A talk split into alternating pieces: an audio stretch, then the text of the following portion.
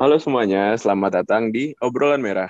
Podcastnya Himpunan Mahasiswa Tambang Institut Teknologi Bandung atau disingkat HMT ITB. Halo Sobat Merah. Halo semuanya, apa kabaran nih Sobat Merah di rumah? Semoga pada sehat-sehat aja ya. Iya. Nah, pada episode Obrolan Merah kali ini akan dipandu oleh aku Banu dan Aku Ica. Nah, kira-kira pada obrolan merah kali ini kita mau bahas apa sih, Cak? Pada obrolan merah kali ini kita tuh mau bahas suatu kegiatan yang mungkin kalau di pandemi ini tuh orang-orang jadi males ngelakuinnya. Apa tuh Ben kira-kira? Bisa nebak nggak? Hmm, apa ya? Olahraga bukan, Cak? Betul banget. Kita hari ini ngebahas tentang olahraga. Spesialnya tuh tentang lari. Nah, pas banget kita juga kedatangan tamu yang super spesial. Siapa ya Ban kira-kira?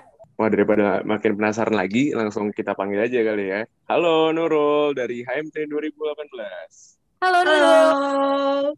halo Ica, halo Banu, halo teman-teman sahabat merah di rumah. Apa kabarnya nih, Nurul? Alhamdulillah, salam sehat. Udah kayak dosen ya. Salam sehat ya, Nurul. Salam sehat banget. Nah, oke nih, mungkin Sobat Merah di rumah belum pada kenal Nurul semuanya kali ya. Mungkin Nurul bisa membenarkan diri dulu biar Sobat Merah ini lebih kenal lagi nih sama Nurul. Eh, halo Banu, halo Ica, dan juga halo sobat merah di rumah sekalian. Aku Nurul, Nurul Fauzia, HMT 1803. Sebelumnya makasih juga nih buat eh, divisi Medcom udah ngundang aku di sini. Biasanya jadi host dari Excam. Sekarang sekarang alhamdulillah jadi narasumber ya eh, next level lah gitu. Berarti Nurul dari angkatan 2018 kan? Kalau hobi apa, Rul? Eh, kalau kenalan sih hobinya lari biasanya nggak jawabnya. Oke, pas banget nih teman-teman. Jadi kita tuh ngundang Nurul karena Nurul ini adalah first podium ITB Ultra Marathon. Keren banget nggak sih, Wah, Ban? keren banget ya. Bisa ikut ITB Ultra Marathon dan jadi first podium. Mukanya hebat banget. Nah, mungkin kita mau nanya-nanya dulu kali ya tentang itu ya. Karena menarik banget nih tentang maraton ya.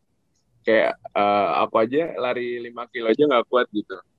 Ini bisa Kayaknya kalau aku maraton. 3 kilo udah, aku 3 kilo udah pusing deh.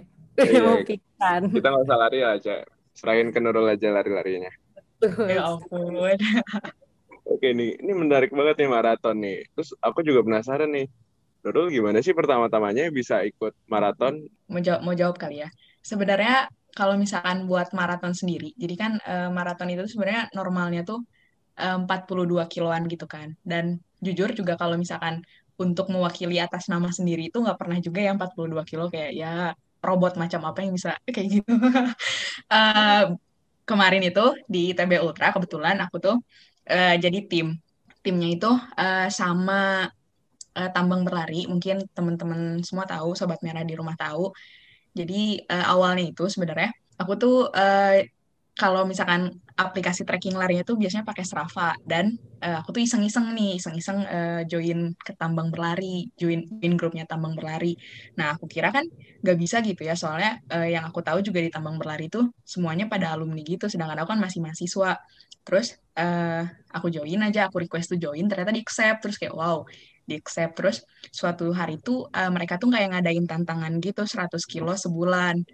Terus iya 100 kilo sebulan. Terus karena aku juga eh, suka lari, kayak hobinya lari gitu. Jadi ya udah kan lari-lari aja gitu dan ternyata saat sebulan itu aku tuh bisa bisa lewat gitu, bisa lebih dari 100 kilo. Terus akhirnya mereka tuh kan eh, jadi si pengelolanya tuh kayak notice gitu. Terus eh, pas lihat tuh ini siapa perasaan belum ada nih alumni MT namanya Nurul Fauzia gitu kan. Terus pas diselidiki lagi tuh ternyata oh masih eh, masih mahasiswa dan eh, abis itu tuh diajak ngobrol sama abangnya. Terus akhirnya eh, pertama kali diikutin lari itu eh, namanya tuh event ASICS Ultra eh ASICS World Relay gitu nggak salah. Itu tuh bulan sekitaran bulan November.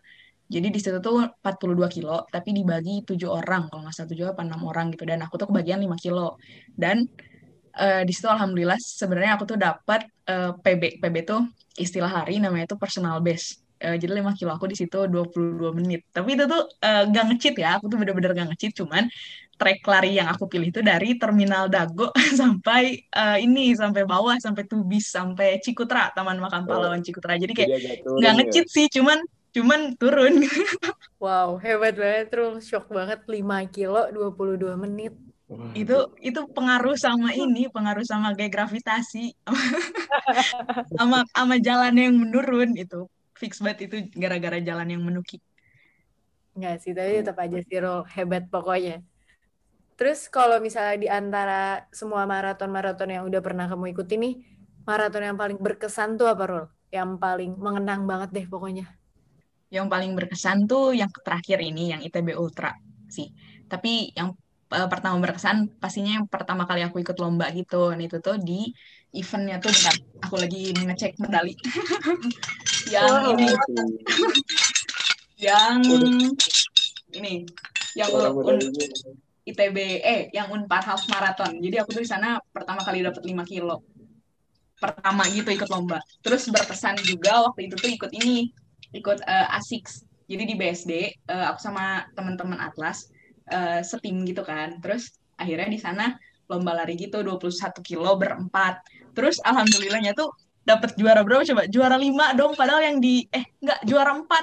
Iya, juara 4. Padahal eh, si juara yang diumumin cuma sampai 3 anjir kayak wah.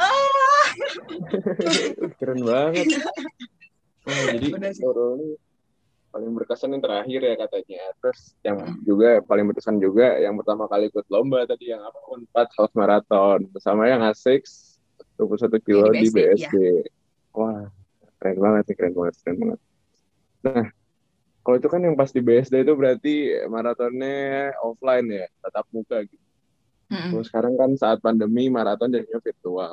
Nah, ada nggak sih perbedaan yang paling kerasa antara maraton virtual dan juga yang nggak virtual? Ada banget sih. Ada banget. Eh, kalau misalkan eh, event maraton atau lari eh, offline itu tuh bener-bener se-prepare itu kayak misalkan eh, lomba lari itu start start line itu biasanya tuh jam 6 paling lama, paling eh, tapi biasanya tuh jam 5.30 gitu. Terus karena tempat itu kan biasanya jauh ya. Kayak misalkan waktu di Unpar Half Marathon tuh di Kota Baru Parahyangan di KBP terus kayak ya udah kayak benar-benar effort gitu loh bangun jam 3 terus kayak ke sana. Terus itu tuh sih capek-capeknya tuh di situ sih. Terus kayak nanti eh kebayang kan suka lihat kayak misalkan eh, lomba lari yang kayak three two one go gitu kan. Terus kayak se itu orang-orang terus nanti jadi misah-misah sendiri gitu. Terus di finish line itu disambut sama sama orang-orang yang nggak tahu kita tuh nggak tahu itu siapa gitu. Terus nanti ngambil pisang lah terus ngambil eh, air ngambil eh, medalinya gitu. Kayak udah sih serunya di situ. Terus kalau misalkan eh, eh, virtu virtual maraton sebenarnya lebih fleksibel. Jadi kayak misalkan misalkan dalam ada kan yang misalkan dalam seminggu nih. Jadi kayak misalkan seminggu harus lari segini atau enggak ada yang misalkan dalam satu hari itu emang harus dilakukan di hari itu. Jadi bisa lebih fleksibel dan juga bisa ngulang nih kalau misalkan seandainya udah ngetek nih sekali. Terus terus kayak dikira eh kayaknya gue bisa lebih cepet ya udah nanti lari lagi aja gitu kalau kuat gitu. Walah, Bisa ternyata iya ya perbedaannya tuh sekerasa itu dan ternyata maraton offline asik banget sih. Kayaknya kapan-kapan kita juga ikut kali ya Ban maraton, Ya, maraton mungkin offline. Atau boleh kali ya kita jadi yang nyambut Nurul aja deh daripada kita ikut lari ya nggak sih? Oh iya Rul, dari tadi kan kita udah bahas tentang cerita-cerita kamu maraton nih. Tapi kita belum tahu sebenarnya sejak kapan sih kamu suka lari ini? Em, dibilang suka lari itu kayaknya sejak SD sih. Jadi eh, aku suka diajakin sama abah. Abah tuh eh, aku manggil ayah. Jadi sama abah dulu waktu dari SD sering diajakin kayak Sabtu sore gitu melihat senja yang indah dari lapangan anjay. Terus ya udah eh, eh, jadi kayak mungkin gara-gara suka beres larinya tuh kayak after effect-nya tuh kayak kerasa jadi enak kan badannya seminggu sekali itu. Terus akhirnya rutin kan dari SD terus SMP, SMA dan di kuliah tuh eh, di awal masuk ITB aku tuh join nama eh, unit Atlas jadi punya teman lari gitu kan akhirnya ya udah jadi sering aja gitu gitu sih Oke. Jadi berarti sejak SD ya, diajakin Abah Mm. Nurul. Nah, akhirnya jadi rutin. Nah, mungkin buat teman-teman, buat Sobat Merah semuanya yang mau membangun kebiasaan sehat nih, mau lari, harus rutin ya, Rul ya, biar jadi harus kebiasaan. rutin iya harus rutin benar Nah, apalagi di ITB pas masuk ITB Nurul join Atlas, jadinya punya teman-teman baru yang punya hobi yang sama ya, bisa lari bareng nggak sih, Rul? Mm-mm. bisa Wah, lari bareng sih. Pengen sih nyari teman yang suka olahraga, cuman nggak ada ya, Cek. apakah aku bukan temanmu Oh, Iya, benar juga. Ada Nurul ternyata, cuman nggak pernah diajakin nih sama Nurul. Ya itu Eh. maksudnya. oh Ca kita pernah lari bareng Ca di Saraga Ca do you Gak mau lagi kayaknya. Oke deh, oke, oke. Nah, kalau itu kan kalau lari bareng teman-teman Atlas atau lari dulu bareng Abah gitu kan waktu pas offline ya. Nah, ini balik lagi ke pertanyaan pandemi nih. Pas pandemi itu kamu lari jadi kayak gimana sih, Ro? Apa ada perbedaan? Di awal pandemi itu uh, sempat off lari, kayak sebulan dua bulan tuh benar-benar off karena emang benar-benar setakut itu ya sekarang juga harusnya masih takut sih sama covid tapi dulu tuh bener-bener kayak udah di rumah doang gitu akhirnya waktu di awal pandemi itu aku workout uh, jadi kayak ya ngelakuin workout yang ada di YouTube gitu terus pas udah tiga bulanan kayak udah udah bosan kali udah bosan di rumah akhirnya ke lapangan cuman uh, nyari waktu yang bener-bener kayak orang tuh gak nggak lari gitu di waktu itu jadi aku tuh larinya aku tuh biasanya uh, habis sholat subuh ya jam limaan lah jam 5 terus bangun terus ke lapangan. Jadi jam 7 tuh udah di rumah lagi gitu biasanya. Jadi e, cara jadi mindahin kan biasanya larinya sore nih. Terus gara-gara pandemi terus waktu waktu-waktu sore itu kan biasanya rame kan lapangan kan. Akhirnya ya udah dipindah ke pagi. Tapi emang effortnya emang jadi harus bangun pagi sih gitu. Oh, oke okay. mindahin waktu intinya ya. Biar hmm. enggak biar nggak ketemu orang yang rame-rame. Mm -mm. Nah, aku mau cerita dikit nih sebenarnya pas pandemi ini kira-kira bulan Juni, Juli, Agustus tuh. Aku sering lari sebenarnya kalau di Jakarta, aku sering lari ke GBK. Tahu sendiri hmm. kan GBK tuh kadang-kadang uh, rame banget sampai penuh hmm. banget. Nah, aku tuh pernah lari di yang bagian dalamnya GBK itu, yang di sekeliling yang bul yang bulat itu. Hmm. Habis itu lari tapi maskernya tuh kayaknya agak turun-turun gitu. Terus habis itu habis pulang dari situ aku langsung sakit langsung kayak batuk-batuk kayak itu abis itu oh, udah nggak pernah lagi. Padahal aku ini sebenarnya ngeri, ngeri itu covid sih sebenarnya, cuman kayaknya aman-aman aja sih. Nah buat temen-temen nih intinya hati-hati kalau lari jangan suka buka-buka masker, terus hmm. pilih tempat yang sepi juga, jangan yang rame. Padahal aku sering tuh, udah dua bulan apa tiga bulan tuh lari. Terus itu berhenti sejak itu. Pantesan Bandung balik lagi ke Bandung udah atletis nih. Bisa aja nih. Merhatiin aja Nurul ternyata ya. Oh, you know. Kalau kamu sendiri, Ru, di lapangan mana kira-kira buat lari? Biar teman-teman Bandung nih mungkin bisa tahu juga kali ya. Uh, aku tuh di lapangan militer gitu di di Cimahi itu ada namanya lapangan Brigif. Nah di sana tuh emang treknya nggak terlalu bagus juga, maksudnya nggak terlalu se, uh, ya lebih baik Saraga lah kalau misalkan uh, lebih enak gitu cuman ya karena itu tadi karena dekat rumah jadi keluar rumah itu cuma sebentar gitu loh durasinya sebentar. Nah, kenapa juga aku suka lari ini? Karena kalau misalkan misalkan sepedaan, sepedaan tuh harus lama baru capek gitu loh. Kayak misalkan harus dua jam baru baru kerasa capek. Nah, kalau misalkan lari ini 15 menit, 20 menit atau 30 menit tuh kayak udah capek gitu kan. Jadi kayak lebih efektif menurut aku tuh. Gitu. Jadi kayak cari yang cepat. Hmm. Misalnya kalau misalkan mau keluar rumah, kan kita harus benar-benar gimana caranya biar kita cepat lagi balik ke rumah kan.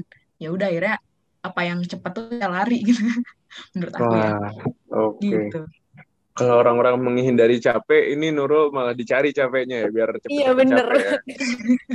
nah, mungkin capek itu kan bukan hal yang disukai semua orang nih. Berarti lari juga bukan hal yang disukai semua orang nih. Nah, mungkin ada orang yang pengen lari karena tahu dengan lari itu bisa jadi lebih sehat gitu. Tapi males. Nurul nih punya tipsnya nggak sih? Biar orang tuh yang pengen lari, tapi itu nggak males karena capeknya, karena bosennya gitu. Tips pertama itu adalah benar-benar niat dari hati. Kalau misalkan kalian tuh mau lari. Nih, kalau misalkan misalkan mau lari pagi nih, niatin mau lari pagi. Bener-bener kalau seandainya kalian niat dari hati, kalian pasti bakal bisa bangun pagi. Gitu. Terus yang kedua adalah yang penting juga harus punya teman dulu biar rutin. Ajakin siapa pun, siapa pun yang uh, sekiranya mau gitu diajak bareng, mau diajak bareng lari. Itu itu penting juga karena kalau misalkan diri sendiri karena kalau misalkan sendiri itu agak sulit ya menurut aku ya. Jadi di awal-awal tuh harus punya temen dulu nih biar bareng.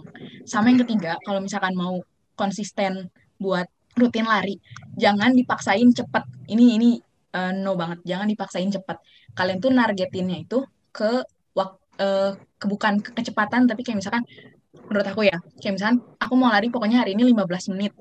Jangan kayak misalkan aku mau hari ini mau lari uh, mau misalkan mau uh, 2 2,4 kilo waktunya mau harus harus bisa 12 menit jangan mending ditargetin kayak misalkan aku mau lari ah 15 menit tapi itu tuh emang bener-bener kalian tuh se-enjoy itu loh misalkan ya udah kalian lari dan kalian tuh nggak kerasa bahkan kalian tuh udah 15 menit gitu dan itu menurut aku akan lebih efektif buat uh, lebih enak aja gitu larinya lebih enak gitu.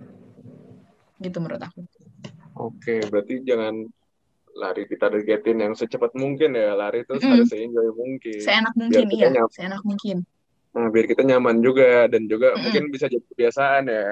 Iya, Oke, berarti tadi tips and triknya itu satu cari niat, dua itu cari teman, tiga jangan dipaksain kecepatan larinya, terus targetinnya ke durasi waktu lari aja. Ya kan ya Rul? Mm, iya bener banget. Nah, mungkin kalau misalnya kita udah lama-lama kan kebiasaan nih, kita udah jadi rajin lari. Terus berarti kan kita pasti mau meningkatkan gitu loh standar lari kita biar kita bisa kuat lari yang jaraknya jauh gitu. Ada nggak Rul tipsnya kalau misalnya buat kuat lari secara jauh gitu? Em, kalau kuat lari jauh, eh, yang pertama, yang penting adalah kalian harus eh, nutrisi dulu. Nutrisi dari tubuhnya itu harus udah terpenuhi. Kayak misalkan mau la- mau lari nih, tapi eh, sebelumnya jangan lupa makan dulu. Tapi eh, maksudnya, misalkan mau lari besoknya nih, terus ya hari hari sebelumnya tuh bener-bener karbo load. Misalkan kayak makan makanan yang banyak karbohidratnya biar besoknya kuat. Kayak jangan dipaksain, ah nggak mau makan, eh, lagi diet nih nggak mau makan dulu, tapi mau lari gitu. Jangan, jangan kayak gitu. Bener-bener harus seimbang gitu apa yang kalian keluarkan dan apa yang masuk ke tubuh kalian. Terus eh, balik lagi kalau misalkan mau mau meningkatkan ya misalkan mau lari kuat lari jauh gitu. Balik lagi eh, lari se, se- seenak mungkin maksudnya bawa bawa aja badan kalian seenak mungkin tapi dengan durasi yang lebih lama dan kalau bisa meningkat kayak misalkan minggu ini nih udah bisa 15 menit minggu depan kayaknya nambah deh jadi 20 menit gitu dan dan semakin lama akan semakin ya udah semakin terbiasa gitu dan enjoy. Dan jangan lupa juga kalau misalkan eh, setiap kali exercise itu harus ada waktu breaknya, harus ada waktu istirahatnya. Kayak misalkan eh, seminggu, misalkan Senin lari, Selasa enggak, Rabu lari gitu. Jadi benar-benar harus ada jedanya gitu biar badan kalian tuh nggak capek. Ya maksudnya nggak nggak overtraining gitu. Terus juga eh, jangan kelamaan rest, jangan kelamaan istirahat. Kayak misalkan lari nih minggu ini bener-bener lari, terus minggu depannya skip gak lari sama sekali gitu. Terus eh, eh, yakin aku yakin 100% pas minggu depannya kalian bakal mulai lari lagi akan sangat berat. Jadi menurut aku mending eh, rutin, tapi rutinnya itu kayak misalkan dengan intensitas yang rendah aja kayak misalkan seminggu ini eh, tiga kali eh, atau dua kali misalkan. Terus minggu depan kira-kira nggak bisa nih nggak sempet tiga kali, ya udah sekali aja tapi minimal dilakuin gitu dalam interval waktu itu. Terus nanti interval waktu berikutnya ya dilakuin lagi tapi eh, nggak akan seberat kalau misalkan kalian tuh skip di sebelumnya gitu. Kebayang? Hmm, oke oke, kebayang kebayang. Hmm. Jadi tipsnya dari Nurul ya buat lari jauh ya harus seimbang apa yang dimakan sama yang dikeluarkan tubuh gitu. Terus lari seenak mungkin dengan durasi yang lebih lama. Kalau bisa lebih lama lagi ya kayak misalnya 15 menit awalnya jadi 20 menit, jadi 25 menit gitu. Lalu harus ada waktu break, jangan lari tiap hari. Kalau nggak ngos-ngosan nggak sih? Ntar nggak bisa kuliah. Dan Iya juga jangan kelamaan istirahat. Nanti pas mulai lagi malah jadi capek. Gitu ya, Rul ya. Wah, keren banget sih tipsnya. Nih, pasti Sobat Merah udah nggak sabar pengen lari nih. Abis ini, udah abis dengerin tips-tips dari Nurul. Tapi ini Sobat Merah nih pengen lari, tapi lagi pandemi nih. Nah, Nurul nih punya tips nggak sih buat lari kayak gimana sih kalau di masa pandemi ini?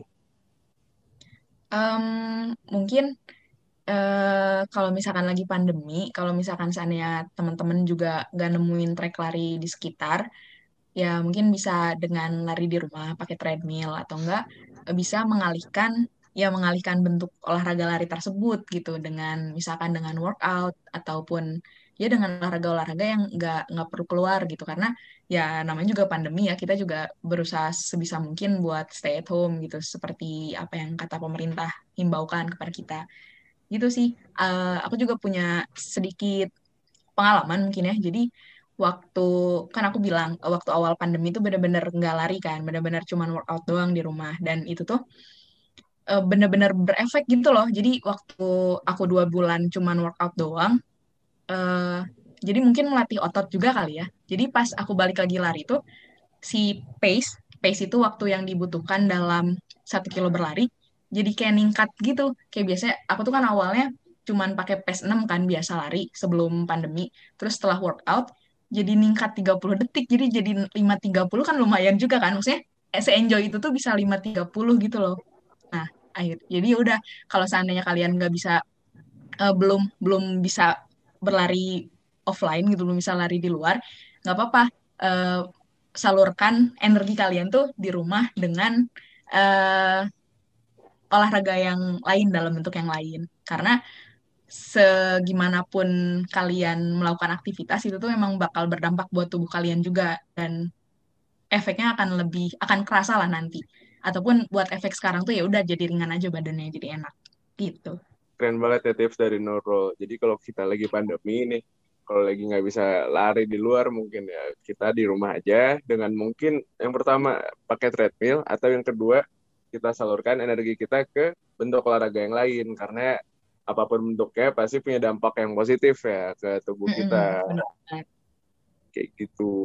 Wah, kita udah nanya ini dari awal dari kita perkenalkan nama Nurul, terus kita nanya nanya tentang maraton, tentang lari, tentang tips dan trik lari. Kayaknya udah semua nggak sih Cak yang mau kita tanyain ke Nurul?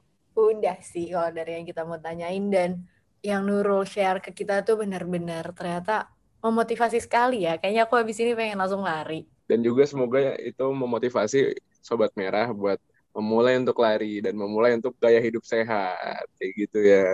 Okay. Apalagi di pagi gini ya kan. Jadi tubuh ya, kita tuh harus fit banget.